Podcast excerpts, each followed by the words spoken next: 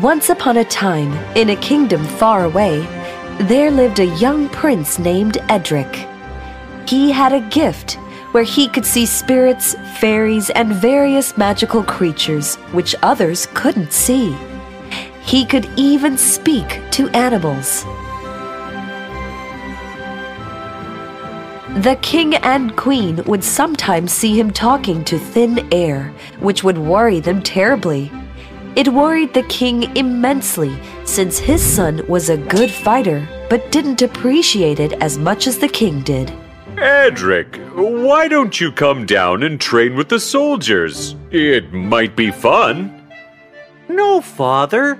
You know I don't like things like that.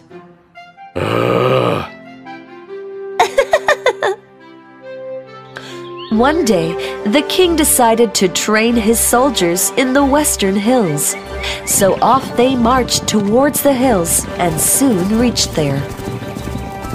The king watched them closely as they trained. Suddenly, the king spotted a beast's head poking out from behind a tree. What's that? Johannes? I'm going into the forest. Before the commander could respond, the king ran into the deep forest, past the trees, trying to find the strange creature. Suddenly, he found himself facing a great beast with three terrifying heads. I've conquered many great kingdoms. Conquering you will be easy.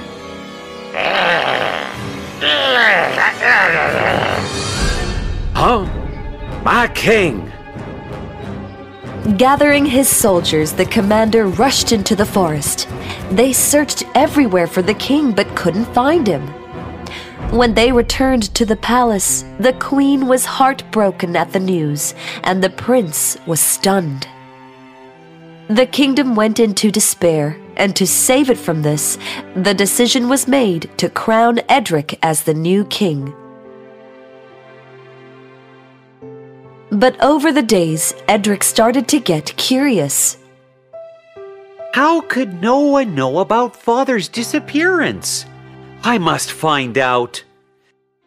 Commander, I'd like to go to the Western Hills. What? Why?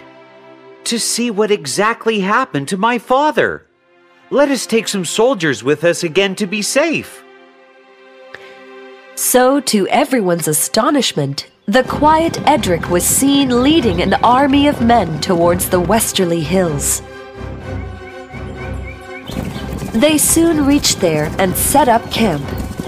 Edric looked around the whole day, wondering if he could spot anything. But when night came, he was disappointed. Hmm. I guess I'll have to search today too. Huh? That's when he saw the beast's head. It suddenly disappeared, and Edric, just like his father, chased after it. While running, he suddenly got lost. Where did it go? Oh dear, another victim. If only we could help him, but he can't hear us. I can hear you very clearly. Oh, how? Edric told them all about his special gift, which amused the fairies. Now, what did you say about helping me? The fairies told Edric that the beast was actually a powerful genie, and that if he wanted to defeat it, he would need their help. Here, take this bottle. It can be used to trap the genie, but you must wait until he transforms from the beast. Edric thanked the fairies and went to find the beast. He soon found it waiting for him. It pounced at him, but Edric was nimble and easily dodged its attacks. The genie couldn't use his powers in the beast's body and soon transformed back into himself. You puny human. You think you can beat me? Now I'll show you. Seizing his chance, Edric grabbed the bottle and threw it at the genie. No! Ah! The genie found himself trapped inside the magic bottle. Let me out! Tell me where my father is, or you'll remain in this bottle forever.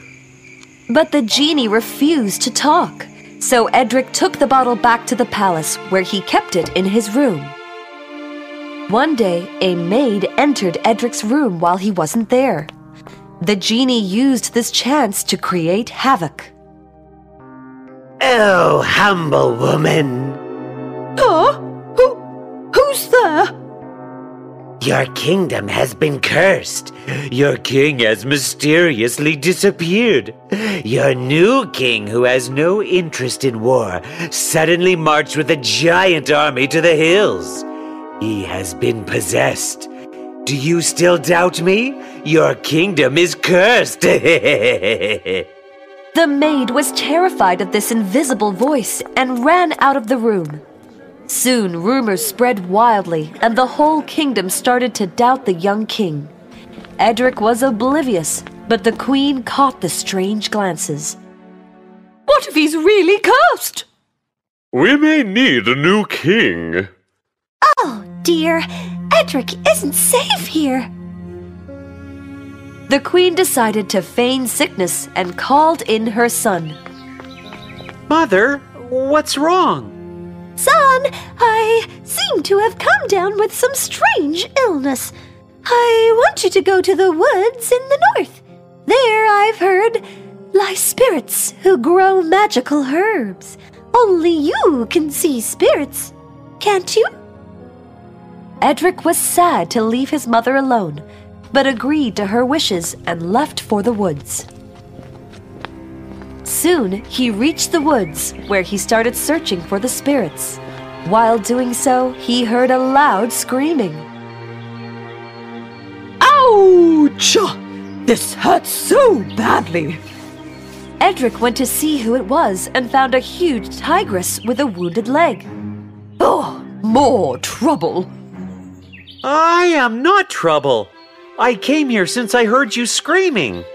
You. you can understand me?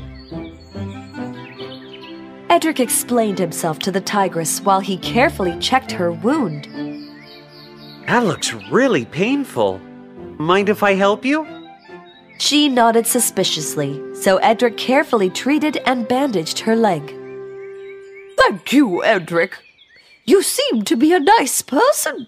Tell me, where did you get that mark from? Oh, this? Edric told the tigress all about his father and the genie he had encountered. The tigress was suddenly excited. That's him! That's the genie I'm looking for! You see, I belong to Princess Rosabelle of the Ruby Kingdom. The genie comes from an ancient forbidden book we had opened. The tigress explained that only the princess could trap the genie back into the book, and so before she could, he had trapped her in the magical tower. So, I've been trying to find him for a long time. We have to get him. So the prince rode on the tigress's back and returned to his kingdom. He snuck in and quietly took the bottle containing the genie and left his palace. The tigress took Edric to the magic tower where the princess was kept. Princess! Don't worry, we'll definitely save her. They opened the heavy door of the tall tower and entered a room which was engulfed in flames. Oh! We can't go through this! No, I have an idea. Water spirits, please help us. Just as he finished, three powerful water spirits appeared.